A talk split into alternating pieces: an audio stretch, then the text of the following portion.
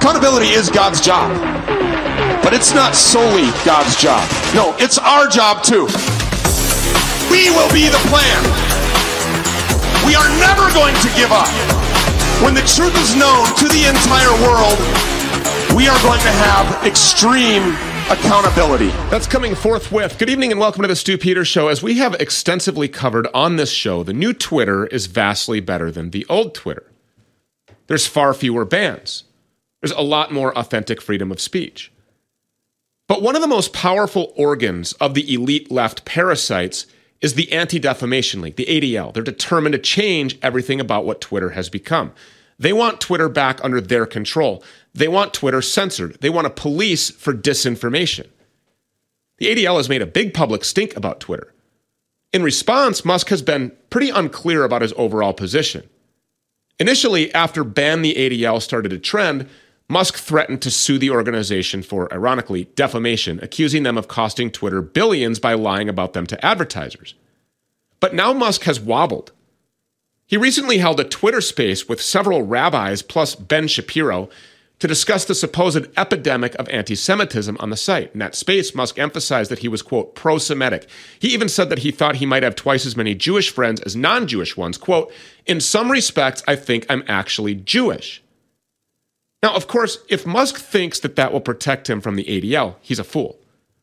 The ADL is happy to smear literally anyone as an anti-Semite, even literal Jews like Stephen Miller, if they go against the left's agenda. That's the ADL's actual purpose, after all. Defaming everything that stands against the left as a hate group, no matter who they are or what they believe. Sam Parker ran against Mitt Romney for Senate in 2018. His slogan was MAGLA, Make American Government Local Again, which sounds fantastic, and he joins us now. Sam, regarding this mind-melting, awkward, bizarre change of, position on Musk with the flip-flopping and then this weird, spaces that he held with all of these Jewish people with Ben Shapiro, what say you? Yeah, thanks for having me on, Stu. Yeah, there's a lot to say, right? The first thing I want to say about that session that Elon had with the rabbis, the Sanhedrin, if you will, is that it was led by Ben Shapiro, who was notably absent during the Ban the ADL movement. He was silent on it for several days. He didn't take part in the calls for banning the ADL. When he finally did chime in several days later, after it had gone viral for 3 or 4 days, and he finally did chime in, his contribution was to distance himself from the ADL and announced that the ADL wasn't in reality a Jewish organization, that it was just some progressive leftist organization. And he tried to disown it on behalf of world Jewry, I guess, which is directly contradictory to 110 years of its existence. It used to be called the Anti-Defamation League of the B'nai B'rit, right? As a thoroughly Jewish organization run completely by Jews for 110 years. And now all of a sudden, now that it's become unpopular, it's become radioactive to some people. Now, all of a sudden, it's not Jewish. So that's the backdrop against which he held and organized this session with Elon Musk. He began the session saying that, again, reiterating that the ADL is just some secular leftist organization, doesn't represent Jews. But the odd thing, Stu, is that then he brought on several rabbis who then began advocating for and using the exact same talking points as the ADL, calling for Elon Musk to censor anti-Semitic hate speech on Twitter X, and to one person even wanted to send his team of software developers to Twitter to help implement algorithms and strategies that could help curtail the anti-Semitism rising on Twitter. Well, this is exactly what the ADL does. The ADL has software engineers. They liaise with all the big tech platforms with their algorithms, with their code, and with their terms of service and policies to censor speech, to censor what they call hate speech, to censor what they call anti-Semitism. And this is exactly what we heard this committee of rabbis, the Sanhedrin of rabbis on the session with Elon doing. It was calling for more censorship of speech they don't like, censorship of people they don't like, and aiding Twitter in their terms of service and modifying, their procedures. It was crazy. It was crazy to hear that the ADL is not a Jewish organization. And then they brought 10 of the biggest Jewish hitters on the world stage to come and advocate for the policies that the ADL itself is also trying to promote. So I was left a bit confused by that. I'm not sure exactly how that was an anti-ADL session, or even that it you know, what is not a Jewish organization. I mean, just could it be possibly it's just rebranding of the ADL. Now it's, you know, people who call themselves Jews saying that they don't like the ADL, but they want to implement the same thing that the ADL does. So these are people who are obviously owned by the ADL. Yeah, or they're owned, or they're working in collaboration, or their interests are aligned. I mean, there's any number of ways to look at it, I suppose, and it's probably all of the above. All synonymous. But yeah, but I just found it interesting. If the ADL is not a Jewish organization, and Ben Shapiro didn't, wasn't really actively involved in the ban the ADL movement, why is it that Ben Shapiro and a group of Jews are now adjudicating this issue for the rest of us if it's not a Jewish organization?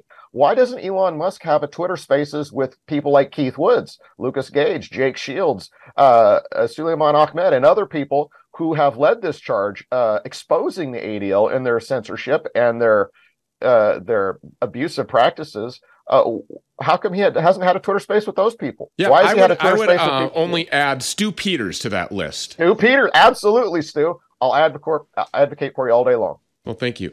So what does this say? Okay, so you've got the richest man in the world who has originally said that he was going to sue the ADL. Do you think that that was just phony? Was that some kind of a psyop? Well, you know, it's interesting. I don't know if it was a psyop. I think perhaps it was sincere in the moment.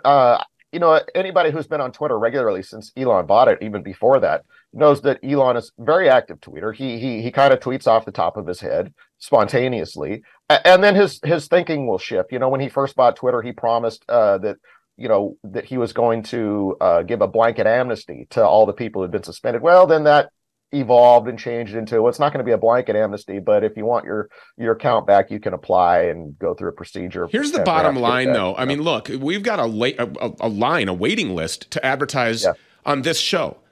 So don't tell me that, you know, you're being threatened with billions of dollars because, you know, advertisers will find Twitter less appealing. This is America. Businesses and conglomerates and globalist-owned corporations, Jewish-owned corporations, everybody has the freedom to do business with whomever they choose.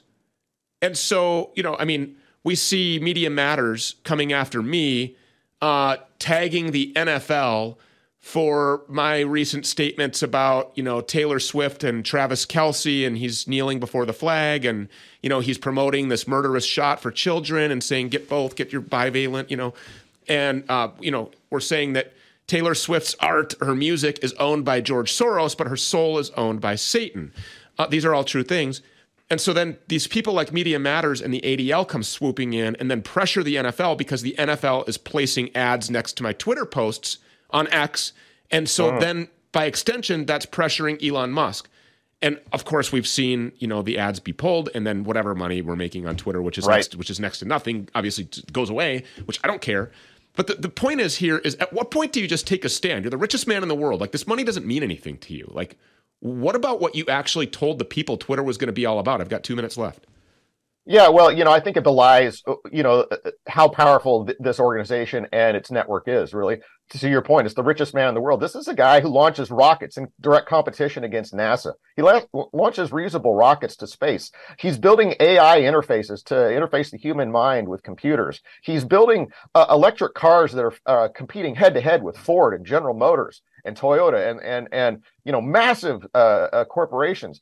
He's drilling new tunnels underneath Los Angeles, you know, with his boring company. This is a man with tremendous... Everything that you just described him as, even not knowing who you were talking about, if you just described a man that was doing all those things, I'd say this is the most evil man on the face of the planet. I mean, at what point do we just let our... perhaps, right? Maybe he's a James Bond villain, and he's just tremendous at PR. He uses humorous memes to gain the adulation of the masses, perhaps. But the point is that this man, who's the richest man, who's doing all these things, still has to kneel before the worldwide Sanhedrin and say, I'm practically Jewish. I've been to Masada twice, and I'm going to go to Auschwitz, and I'm going to go to the Simon Wiesenthal Museum. And yes, your software engineers can visit Twitter and do whatever they need to do. And, oh, Bibi Netanyahu wants to come and it parade me on stage in front of the world. Okay. You know, it really, listen, the ADL is not some little, you know, mom and pop organization that they try to make themselves look out to be. This is an organization that's been liaising with the FBI and intelligence agencies, at least as early as 1940. This is an organization who has been caught, organizing false flag neo-Nazi rallies, who's been in possession of tens of thousands of illegal police files on American citizens. This is a dangerous organization. It's a hate group. It's the Defamation League. Yeah. And we shouldn't pull any punches. We should keep telling the truth. Couldn't have said it better myself. And please, a word of advice for everybody viewing the program. Please don't let your eyes, be called lying eyes. What you're seeing that's happening is actually happening. Okay, don't let these people trick you with their fluff words. No, this is a hate group. These people are terrorists and actually should be classified as enemy combatants and then treated accordingly. This ADL group, that's who I'm speaking of. Sam Parker, thank you. Stu, I just want to add that. Got to get out. Go ahead. Okay. I just want to add that in 1968, the FBI itself suggested investigating the ADL as a foreign operation, as a foreign intelligence operation. So, but now it's been co-opted. The ADL trains all the FBI agents, and our FBI now serves a foreign power. The difference between when we had an FBI that actually upheld the rule of law and then a authoritarian Gestapo, which is what we have now, a crime syndicate. Right. And the FBI should be banned, and most of its agents should be arrested. Sam Parker, thank you so much for being here. We appreciate it. Thanks for having me on, Stu. For the first time in a millennia, a famine of biblical proportion is hitting the earth, and it's by design. War has created scarcity. Fertilizer production has been wiped out. The price of fertilizer is up 128%. Food processing plants are exploding. Herds of cows are being massacred and buried. This is a very abnormal event. The Great Reset demons have created the crisis, but a generation of great resistors following King Jesus have the solution. HeavensHarvest.com. Get there right now. Prepare for the worst by trusting the best. HeavensHarvest.com has a delicious plan to conquer starvation. It's real food, high quality, tastes great. It's actually really good. Trust Heaven's Harvest today. Order food for the year and a bucket of heirloom seeds. Affordable, available, ready for the fight ahead. HeavensHarvest.com. Here's a surprising fact. Research shows that even healthy people have wild swings in their blood sugar after eating. When I talk about blood sugar, a lot of people oftentimes tune it out because they think it's only relevant to people with type 2 diabetes. But blood sugar is a topic that everyone needs to understand. One of the biggest keys to optimal health is having balanced blood sugars. Spikes in blood sugar force your pancreas to work harder and are associated with things like weight gain and even risk of heart attack and stroke. Well, the boys at Bioptimizers have a blood sugar optimization product called Blood Sugar Breakthrough.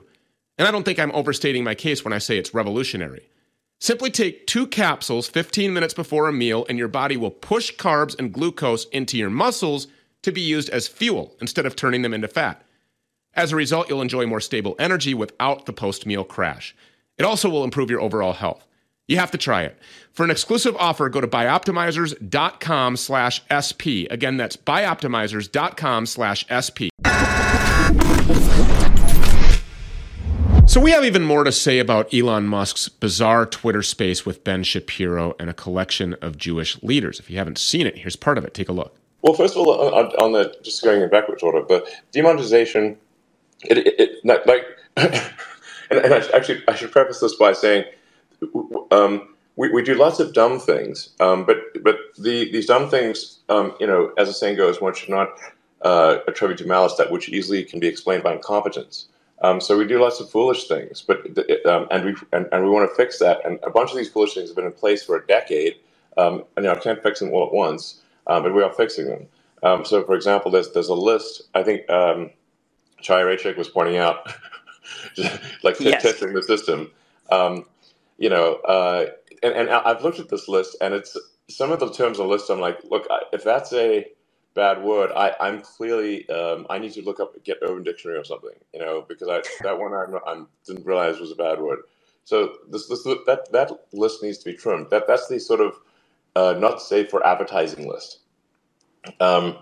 Now, advertisers, can be rather skittish. They, especially when you look at something like the X platform, which is only 1% of the advertising market, optimistically. It's pretty easy if you've got like a, 1% of your ad budget just has too much hair on it. It's like not worth it. It's easy to just say like, well, for a lot of advertisers out there, well, it's not. This is more pain than gain. You know, like I said, the advertisers are very skittish. Like one sort of article in a sort of medium-sized newspaper is enough to, you know, sometimes scare off advertisers from our platform. It's who cares? So this whole thing was just a mind-melting display. The justification for all of this is that the ADL produced some compendium of 292 anti-Semitic tweets on Twitter across a 2-month span after Musk brought it. So yeah, 292 out of millions and millions of total tweets. There's a lot of things that you could say in response to that. Things like, well, there's also an absolute mountain of anti-white and anti-Christian tweets, many of them from journalists and other prominent establishment figures. Or you could say that, well, the truth is random hateful tweets on the internet, even if they're real, don't actually do anything. And it's people's actions that matter. Or you could just say, well, we believe in free speech and free expression, and we don't let the ADL, the NAACP, the DNC, or anybody else bully us into rejecting free speech and imposing censorship based on what other people say, including advertisers. But that's not what we got. Instead, we got this parade of figures that you saw there, from a former Israeli president to a former Soviet dissident, all bizarrely saying that while they love free speech, Twitter needs mass censorship to fix hate. Musk even went on to talk about how his first name is Jewish, how he went to a Jewish school growing up, how he's really a spiritual Jew himself. That's the power of the left's anti-Semitism racket. It forces even the world's richest man to twist himself into some kind of a pretzel to avoid being ripped to shreds. Brian Pfail wrote a piece for townhall.com about Shapiro's stunt with Musk. That piece, of course, has been censored by Town Hall for what it says. Well, this show never censors anybody. We want to hear more about that. To that end, Brian joins us now. I mean, this was... mind-melting is really the only way that I can describe this. He went on to say that he's basically a Jew. What do you make of all of this? What did you write that was censored at Town Hall? Well, you know, if you take into account the whole event itself, they were pressuring him. They were pressuring him to expand the definition of anti-Semitism, and it would be so broad that, you know, you could be talking casually with someone, you know, and you could get censored, demonetized, banned, etc. And it seemed like that's where they were leaning. That's what they were pushing on. So, you know, I put that as my headline for the story with Town Hall. Elon Musk cornered by Ben Shapiro's Jewish leaders after ban the ADL. Or rather, it was cornered, and I think that he had to repent. That's what I put. Excuse me. I'm looking at the draft here. So with this, I got some criticism with it, I will admit. But you know, the editor went through it. This editor is she's a fantastic editor. I can't say how I believe that she is America first, and she doesn't, you know, Town Hall doesn't represent what she did, and, you know, just getting these articles out there and, you know, advocating for free speech. But when you're looking at the article itself, it really isn't edgy. I don't think it is. There's some editorialization in regards to how these Jewish leaders conducted themselves. They acted as if they owned Elon Musk, that whatever they were saying was going to happen. And, you know, I note in the beginning that Elon did say a lot of weird things. I guess he was trying to make them feel comfortable. He said that he was... aspirationally Jewish or Jewish adjacent. I don't really understand what that means. So in a sense, I felt that was like the conversation as a whole, when it hit that point, was reducing Gentiles. And I was just really grossed out with it, which is why I needed to get this piece out. And I got it out the next day. I really pushed on it. And I was critical on Ben Shapiro coming in and out of the forum. He basically paraded these 9 Jewish leaders in, these staunch Zionists, and they were advocating for the same policies that the ADL was. And it was just remarkable that only a few weeks ago, these same people, these same Zionist conservatives in Con Inc., were saying that they are nothing like the ADL, yet they want to go for the same definition of anti-Semitism that the ADL is pushing for. If you look at this latter, Brian, it's just really interesting. And I want to let you finish your thought. But as you said, that it appeared that, I mean, I don't know if it's that, you know, Elon is owned by these people or that he's somehow influenced by them, why he would cuck to them like this, why he would be pressured. I mean, we noted earlier in the program, I mean, look, this guy came out and said that he was going to sue the ADL for, of all things, defamation, for lying about Twitter and costing him, you know, all kinds of money in advertising. But if you look at the control of, we're talking about the richest man in the world right here. I mean, this guy's got serious FU money. He can do whatever he wants. I mean, he tries to penetrate the firmament by blowing up rockets every other week. I mean, the guy's got money to blow. And so, but yet still, when you look at, and you're not allowed to say these things, when you look at candidates like Ron DeSantis or you know, former President Donald Trump or any, you know, aspiring political candidate, somebody that wants a prominent place in our government, they have to go to Israel and smooch the wall. They have to refer, they have to sign a contract when they come into Congress saying that they understand and recognize that Israel is our greatest ally. When you look at our media, and you're not allowed to say this, it's 100% Jewish controlled. When you look at Biden's cabinet and the people making decisions for the, you know, funding the Nazis in Ukraine, these people are all Jews. You say that, it's anti-Semitism. If you recognize that the Rothschilds funded this submersible thing, I mean, they blasted me in the media for that. I just said, hey, simply, the Rothschilds funded submersible. I mean, that's factual stuff, but that's anti-Semitism. And a lot of these people, I mean, even on the Fox News channel, if you're on with Harris Faulkner or anybody else and you just say the name George Soros, they boom, they kick you off as anti-Semite. But he's not even a practicing Jew. And so many of these people really aren't religious practicing Jews, and you're not allowed to say these things. How dangerous is that? I mean, so when you're talking about the advertisers, these are the people that Elon Musk was referencing in that clip that I just played.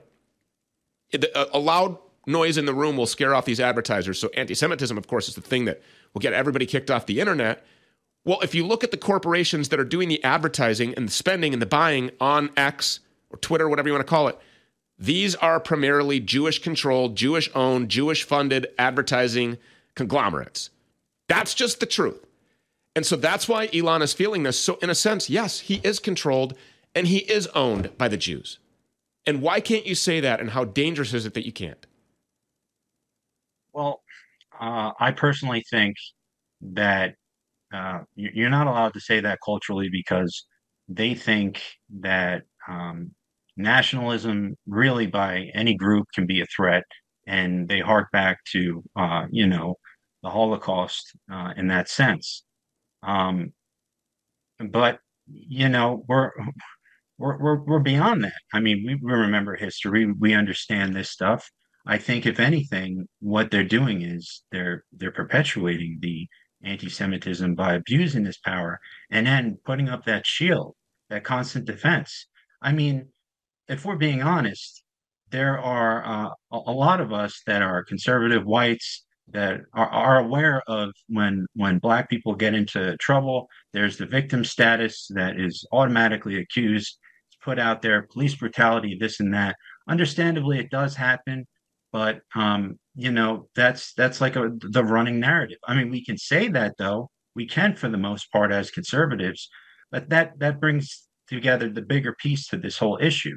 It's not just Jewish people that. And obviously, it's not all Jewish people that are pushing this stuff. It's, you know, we have to be very careful with our words in this. Careful in the sense to be precise, not like, you know, avoidant. You got to be very accurate. So if you believe it's the Zionists, say it's the Zionists. And I think most of these NGOs are just Zionist NGOs. So instead of saying Jews, I know they get very upset if you say anything, you know, ethnically about them. I say Zionists. And the same, there's another piece to this as well. We have Christian Zionists, and we give them the pass for the most part. I mean, the congressman that's, you know, a few blocks over is a Christian Zionist. It's just it's unreal. And then when you try to talk to them about this stuff, they don't want to hear it. They don't want to hear about, you know, the restrictions on free speech because they say, oh, that's allowing for anti-Semitism. And then I say to them, look at the expansion of what they're determining what anti-Semitism is, and I say to them, all this stuff is reactionary. Well, what you're experiencing with those, for instance, in Long Island, they had flyers that went out that had a list of government officials, and it had like the Star of David. And they panicked, all uproar. Okay, all right. All right. So, and I said, when this guy was a congressman, I mean, this guy was a councilman at the time, D'Esposito. He's a congressman now in New York's second district, I think it is. And I told him, I said, this is all reactionary. You need to look at where this is coming from first, because he gave this broad speech about anti-Semitism won't be tolerated and that we have no idea where they're getting these ideas. And I'm like, I have a good idea of why they're reacting like this. I know why they're getting agitated, and it's ridiculous. And I'll also add to it that the people that I've spoken to among the Orthodox Jews and ultra-Orthodox Jews will agree. They'll agree with our conversation. They'll agree with the discourse. But this whole thing is disgusting because, let's be honest, it started with ban the ADL. We were banning because we didn't want censorship. And then it was, you know, he allowed for it. He says, okay, I'm going to put up a lawsuit. Yeah, that's phony. That's phony. You're just putting that up for show. Nothing's going to come out with it, you know, and money is no object to you. And then X issues a statement on anti-Semitism.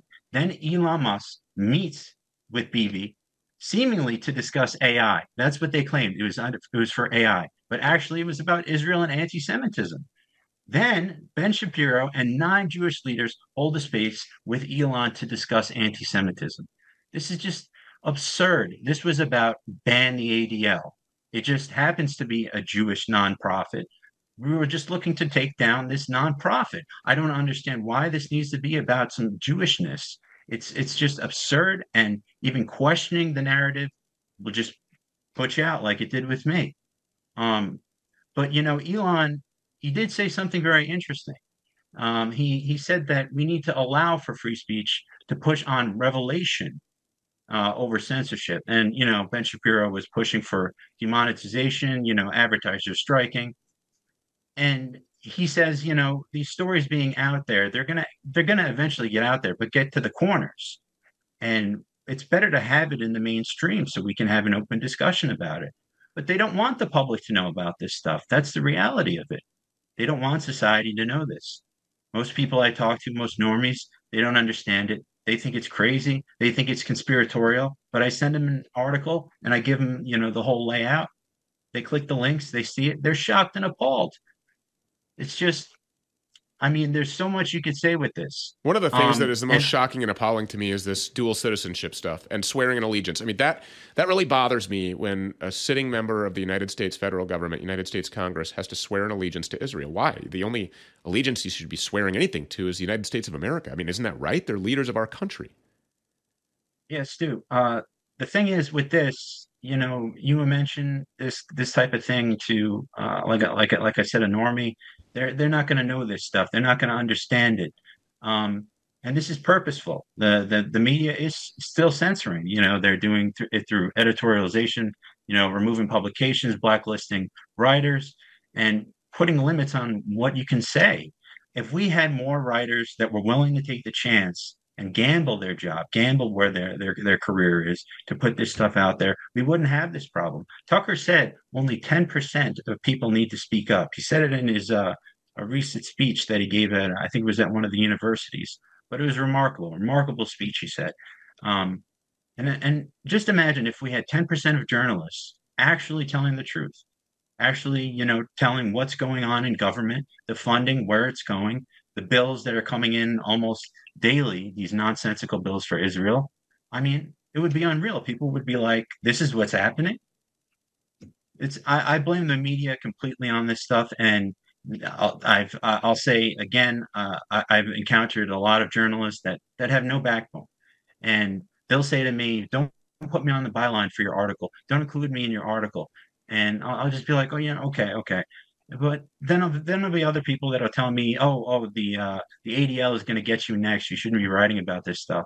And I said, good. You know, they're against us. We should be fighting against them. What are you guys doing for our cause? What are you doing? You're just coasting along. You're making sure everything's cozy. You know, it's just ridiculous because, you know, being free is not easy. Slavery is much easier. Just do what you're told. You lose your rights and you're safe, but you're not free in the end. And I'm not giving that up. Yeah. Really appreciate your bravery and honesty. It's as you said, you noted this very well and eloquently, it's hard to come by.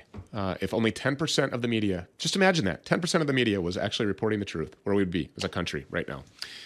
I mean, they're actively participating in the murder of people, and they're helping kids to die, you know, among all kinds of other things, propping up transgenderism and, you know, Pride Month and pedophilia happening in the streets and grooming and molestation and lewd and lascivious behavior and criminal sexual conduct, hiding the truth about, as you pointed out, black murders, black violent crime, not allowed to talk about that, even if it's statistically factual, about the majority, overwhelming majority of violent crimes that are committed by young black males. You're not allowed to say that.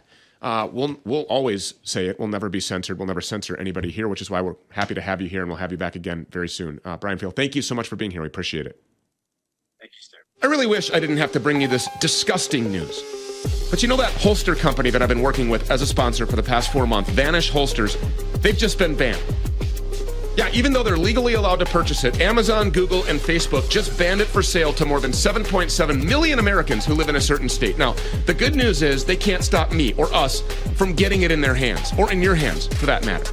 Now, crazy enough, the reason that it was banned is because that holster, Vanish Holster, enhances the concealment of a weapon better than just about any other holster on the market. And even better, it works with 99% of all semi-auto handguns. It works without a tactical belt. It lets you carry in multiple positions. It carries 2 fully loaded magazines. Best of all, using my link, you get it for $40 off.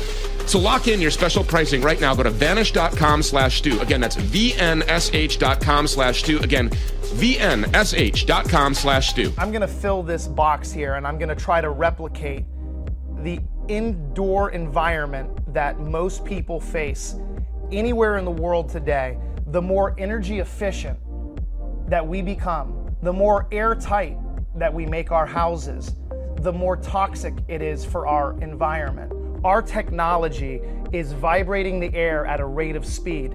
Anything that is 0.001 microns or larger does not stand a chance in the presence of not only photocatalytic oxidation, but needlepoint negative ionization. We're sending out an ion wave that is going through walls, doors, floors, carpets, paddings, draperies, and it's synergistically vibrating the air, and it's going to drop it down to the ground as a biologically inert substance. Now, this is where you're going to come in. You can mop this matter, you can vacuum it, you can sweep it, but our technology is going to make sure that you're not continuously breathing this in. If you're looking for the newest cutting-edge products to push your brain and body to the outer limits of what's possible, then you should stop what you're doing and check out Newtopia, the most powerful bespoke nootropics on the market today. You see, every stack was formulated by a man who's the most advanced brain chemist and nootropics formula alive today. Every formula is customized for you based on your strengths, your weaknesses, your goals, so you get exactly what you need. Within 15 to 30 minutes, you should begin to feel and notice the mental effects. These formulas come with a full 1-year guarantee, so there's zero risk for you trying them for yourself. If you feel like you're not fully maximizing your potential, both personally and professionally, then you owe it to yourself to try Newtopia's formulas. Simply go to newtopia.com/StewPeters, again, newtopia.com/StewPeters, and use Stew Peters to receive 10% off any order. Again, that's newtopia.com/StewPeters. Welcome back. Transgenderism is an American epidemic. There's no other way to describe it. Tens, if not hundreds of thousands of children are being devoured, eaten up, destroyed by this epidemic. Thousands of children are being exposed to pedophiles and other predators. We just saw one of the most horrifying cases, and of course, naturally, it happened in the Bay Area. Robin Danielle Wong, who prefers to go by the fake name of Jace Wong, is a biological woman in San Francisco who worked as a daycare employee who started to pump herself with ludicrous amounts of testosterone because she claims that she's trans and wants to be a man. According to Wong's own defense lawyers, this huge amount of testosterone that she took drove her into a sexual frenzy. She immediately satisfied her lust using the children in her care. She took explicit photos and lurid videos of these children while they used the bathroom and then shared them with other pedophiles on the internet. This behavior continued for 2 years before Wong was caught. Thankfully, she was caught. She just received a 25-year prison sentence. It's not the death penalty that she deserved, but it's something. But this threat is far from eradicated. Instead of banning these perverted freaks from being around children, Leaders all over this fake country are obsessed with putting trannies in the classroom. We have drag queen story hours in libraries and kindergartens. We have trannies who work in K through 12 schools who foist their pronouns on children and have the children pick their own pronouns. Their goals are dark. Hey, without exception, all tranny freaks have at least one of three goals. They want to rape kids. They want to recruit kids to be trans themselves, or at minimum, they want to get a sexual high by forcing or tricking these children into indulging their warped fetish. That's what we have our demonic government and corporate America throwing their support behind. Hell, even in their press release bragging about putting that daycare sicko in prison, the Department of Justice and all of its lawyers still refer to Robin Wong as he, when she is actually a woman. Look, this isn't a political disagreement. This is psychological derangement. But this dark and demonic force is not inescapable. It's possible to break free. Just ask George Carneal. He's a former homosexual and author of the book From Queer to Christ, My Journey into the Light, and he joins us now. George, thank you so much for coming. We appreciate it. Stu, thank you for having me. Yeah, of course. I want to just tell you with regard to the trans issue, you have nailed it, and I wish people would understand if they would actually listen to the horror stories and the botched surgeries, the complications, the infections that former trans individuals are talking about. If they really listen to what is happening when they are basically nothing but guinea pigs being used by these mad scientists creating these monsters who actually need counseling. They don't need cross-sex hormones. And we wonder why we have this epidemic of this sudden trans outrage and this crime. And I just want people to know you must stand up against this. The end goal is, of course, to legalize pedophilia.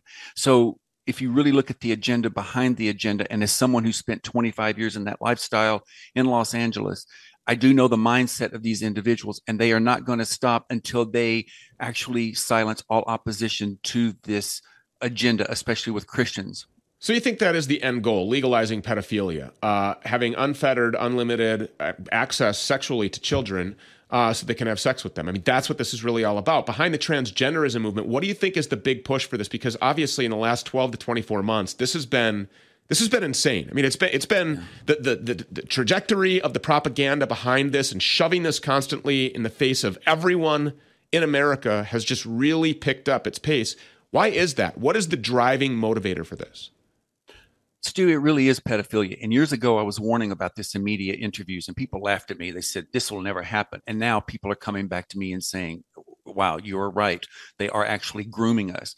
And Stu, they're going to keep pushing it until they just beat the American people down, and even worldwide until they accept this, just even with the transgenderism, gay rights, gay marriage. They're not going to stop until they can take everything that is perverted and everything that God's word condemns and legalize it. And then if anyone dares to criticize it, then, and if they can stick the pedophilia part under the LGBTQ umbrella, P for pedosexual or MAP, minor attracted persons, then if you dare to balk at the thought of men and women wanting to have sex with your children and grandchildren, you could be arrested for a hate crime. And even bestiality is next on their agenda as well. That is something that bestialists across the world are now demanding, rights to have sex with animals. It's not going to end. It's just going to continue to become more perverted and twisted. Yeah, this is demonic. This is sick. This is satanic. I mean, these people are in league with Satan, 100,000%. There's no question about that. And yes, we know that lies come straight from the pit of hell. Deception comes right from the pits of hell. Doubt and insecurities and all of these things, the uncertainties, these are all lies from Satan himself. But you say that this is not inescapable and that it's possible to break free. How so? For me, it really took time for God to dismantle the lies that I was getting, not only from Hollywood and the media, but from the liberal theologians and the LGBT activists. Stu, I wish your listeners would understand that the bird's eye view that they are getting of the homosexual lifestyle is very sanitized. If they would understand what the reality of that life is really like. And I talk about that in my book, From Queer to Christ. And I'm not X-rated, but I don't sugarcoat it. But if they understood what they are really pushing those individuals into, it is a very destructive and a lifestyle where they will never find any peace. And you're never going to find any peace doing something that God's word is clear is an abomination. And it was just really a matter of God doing some steps, which I outline in the book, to help free me from that bondage. And I've been out of it for 16 years. So they can't tell me that you can't break free from that bondage, because you can. Yeah. Everything is possible in Christ. 100%. Explain some of the things you said, not X-rated, but you don't sugarcoat it. Tell us about some of the things that you experienced. Aside from the lesbian issue, in which you deal with more of the domestic violence rate, which is much higher than it is for gay men, the promiscuity, and especially for gay men, the danger of when you go into this lifestyle and you're trying to do these hookups in very seedy places or by apps that you meet online or these strangers. People don't understand the amount of people that I know who have been drugged, raped, robbed, and murdered. I had a close friend of mine who was murdered. I've heard the stories, the horror stories. I've seen the casualties of that life. I've seen gay men, good-looking, successful, professional gay men who lost it all by getting involved in that lifestyle. They lost their businesses. They turned to prostitution. They went into the porn industry. They became HIV positive. And a lot of them attempt suicide. And if you would stop and look at the suicide rate amongst the gays and lesbians versus the transgender individuals, even in places like Europe, where it is very liberal and they are very accepting of this agenda, they are comparable in terms of the suicide rate. It's not that what they will do is blame Christians and conservatives for not embracing it and we're doing harm. It's just a guilt trip. I was suicidal and I attempted suicide. That life is a miserable lifestyle. And I would just respectfully ask people to please do your work and listen to our stories before you go and affirm these individuals, because you really have no idea what you are pushing them into, not to mention into further rebellion against God. Yeah. God did blow up 2 whole cities over this act, obviously, and it is an abomination. You're absolutely right about that. Why the normalization of this and the forcing upon America this gay lifestyle, and just, it is hate speech now. It's a criminal offense if you say the word fag, or if you, try to, talk to a homosexual in any way, like, hey, look, this lifestyle is not good, or if you speak out against it. It's not normal. It just isn't. And you look at people like Rick Grinnell, who gets just like thrown to the front of everybody's face as this conservative homo. Like, there's no such thing, is there? I mean, am I seeing this wrong? Am I overstating this? Well, actually, Stu, there are a lot of gays and lesbians within the LGBT community who are conservative, and they are even Trump supporters, and they are fair-minded individuals who hate this agenda. And they are speaking out. What is conservative about being a homosexual, though? Well, it's more about their political beliefs. They align with more of capitalism, and they believe in free speech and the Constitution, whereas a lot of liberals don't. So, yes, it's hard to consider yourself a conservative Christian and be a homosexual, and you can't be an active homosexual and call yourself a Christian. It is an abomination, and God's word condemns it. So, but I want you to know there are conservative individuals within the LGBT community, and they hate this agenda, and they hate the grooming of children. I think in that reference, it's kind of a construct, right? I mean, the word conservative, the word Christian, gosh, what a blasphemous thing. Yeah. But to say that you are a conservative Christian homosexual, no, that's not true. You're a homosexual, right, who believes in typically conservative policies as far as politically speaking, correct? But you can't be a conservative homosexual. You can't be a homosexual Christian, just the same way that you can't be a Judeo-Christian. What is that even, a Judeo-Christian? So I think that's what you're trying to say, isn't it? Yes, you stated it so much more eloquently, Stu. Yeah. Where can people find your book, From Queer to Christ? They can find it on Amazon, or they can go to my website, George Carneal, C-A-R-N as in Nancy, E-A-L.com, and they'll find a lot more information as well as resources to expose a lot of what's going on in the public school system and even homeschool information. Congratulations on your daily quest for eternal salvation. And thank you very much for the book and for being here today. George Carneal, we appreciate it. Thank you, Stu. Of course. All homosexuals need to repent and find Christ, like George Carneal. I mean, you can't be a homosexual and have eternal salvation. You can't call yourself a Christian. You just heard George. He's absolutely right. It's an abomination. You offend Christ. Congratulations to George again on his lifestyle change. Speaking of lifestyle changes, if you go to your doctor, and they're a good doctor, decent doctor, Even some of the historic poison-pushing doctors will always tell you that you need your fruits and vegetables. You need 6 cups of fruits and vegetables every day in order to have energy and in order to avoid cancers, to have clear skin, all of these things. But who has time to cut up 6 cups of fruits and vegetables and eat them throughout the day or provide them for their children? And that's where Field of Greens comes in. Go to fieldofgreens.com. Again, fieldofgreens.com. Here it is right here. They come in all sorts of different awesome flavors. My favorite is the pink lemonade, which I am about halfway through right now. The thing that I noticed immediately was my skin cleared up right away.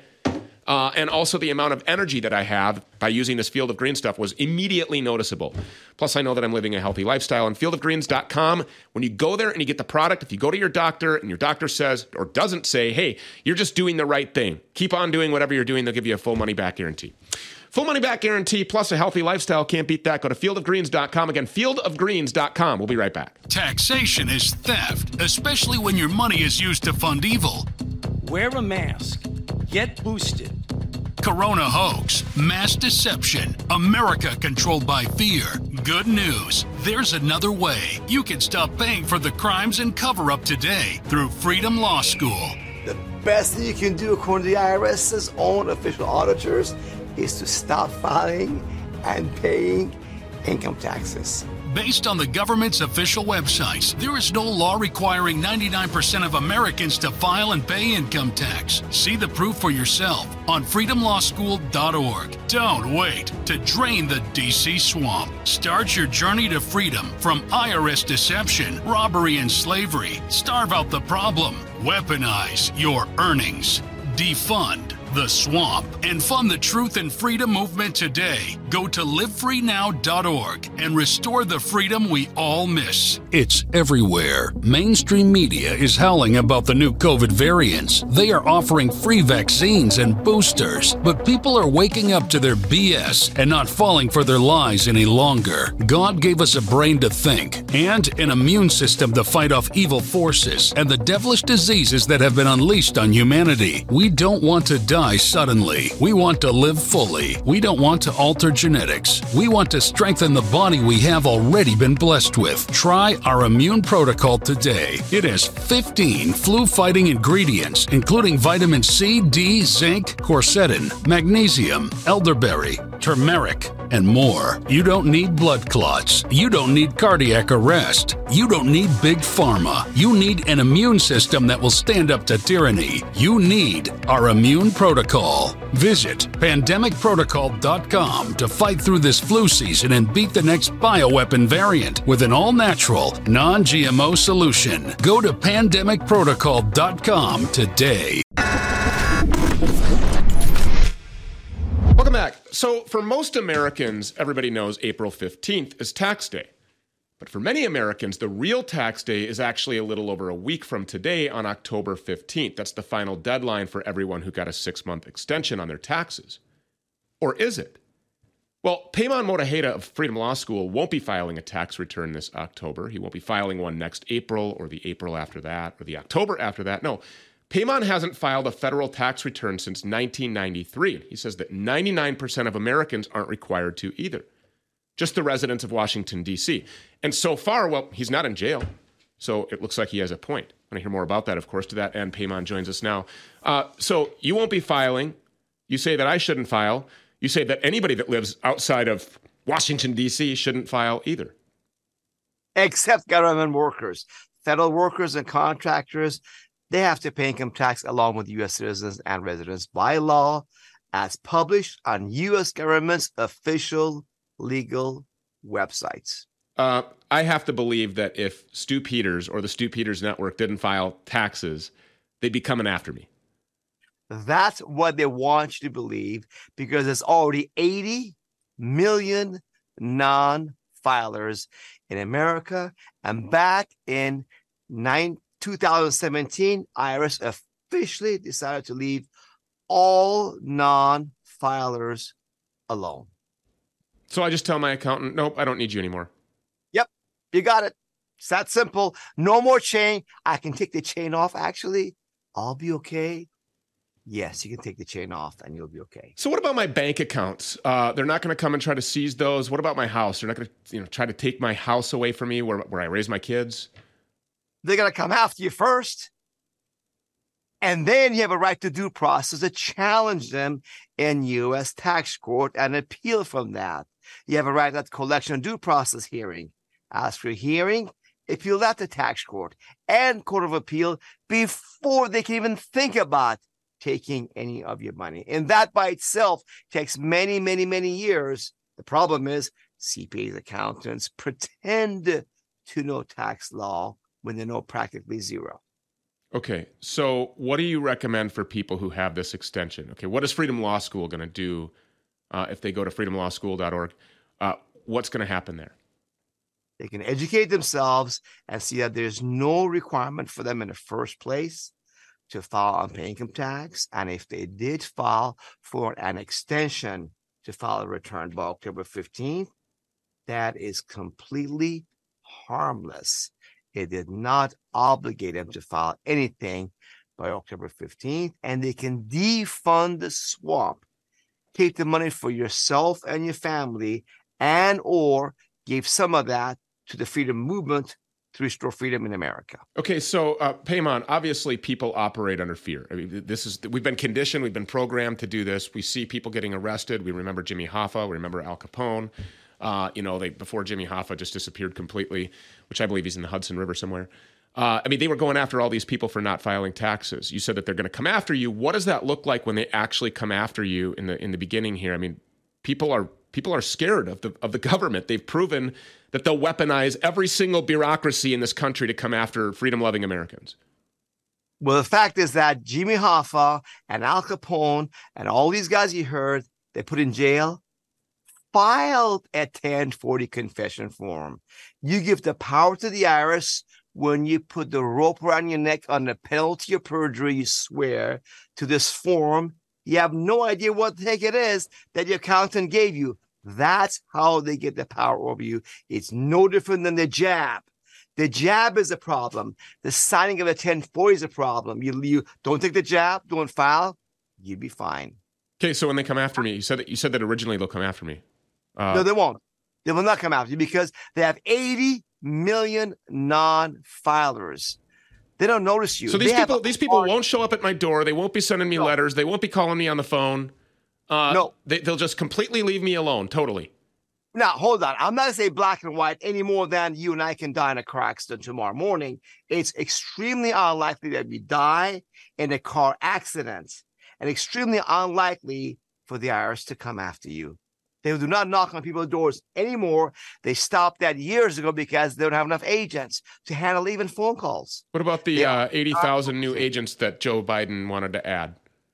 That's only 8,700 per year for 10 years because of the 80,000 employees they have. About 55,000, more than half, are going to be gone within the next 5 years. So that's just to make sure this disaster is going to be slowed down. Okay, so obviously people, if they want to get, if they want to explore this, and we already know about fear and being nervous and having anxiety about not filing taxes. The federal government's been weaponized. People don't want to go to jail. They see that they'll put you in jail for praying on the Capitol steps or being ushered around, given a guided tour by cops on January 6th. Nobody wants to be sitting in the gulag. They want to raise their families. But people are giving away all kinds of money to fund this Ukraine fake war against Russia, to fund these manufacturing and distribution and deployment of these weapons of biowarfare. They're funding these schools with the transgender propaganda and critical race theory poison.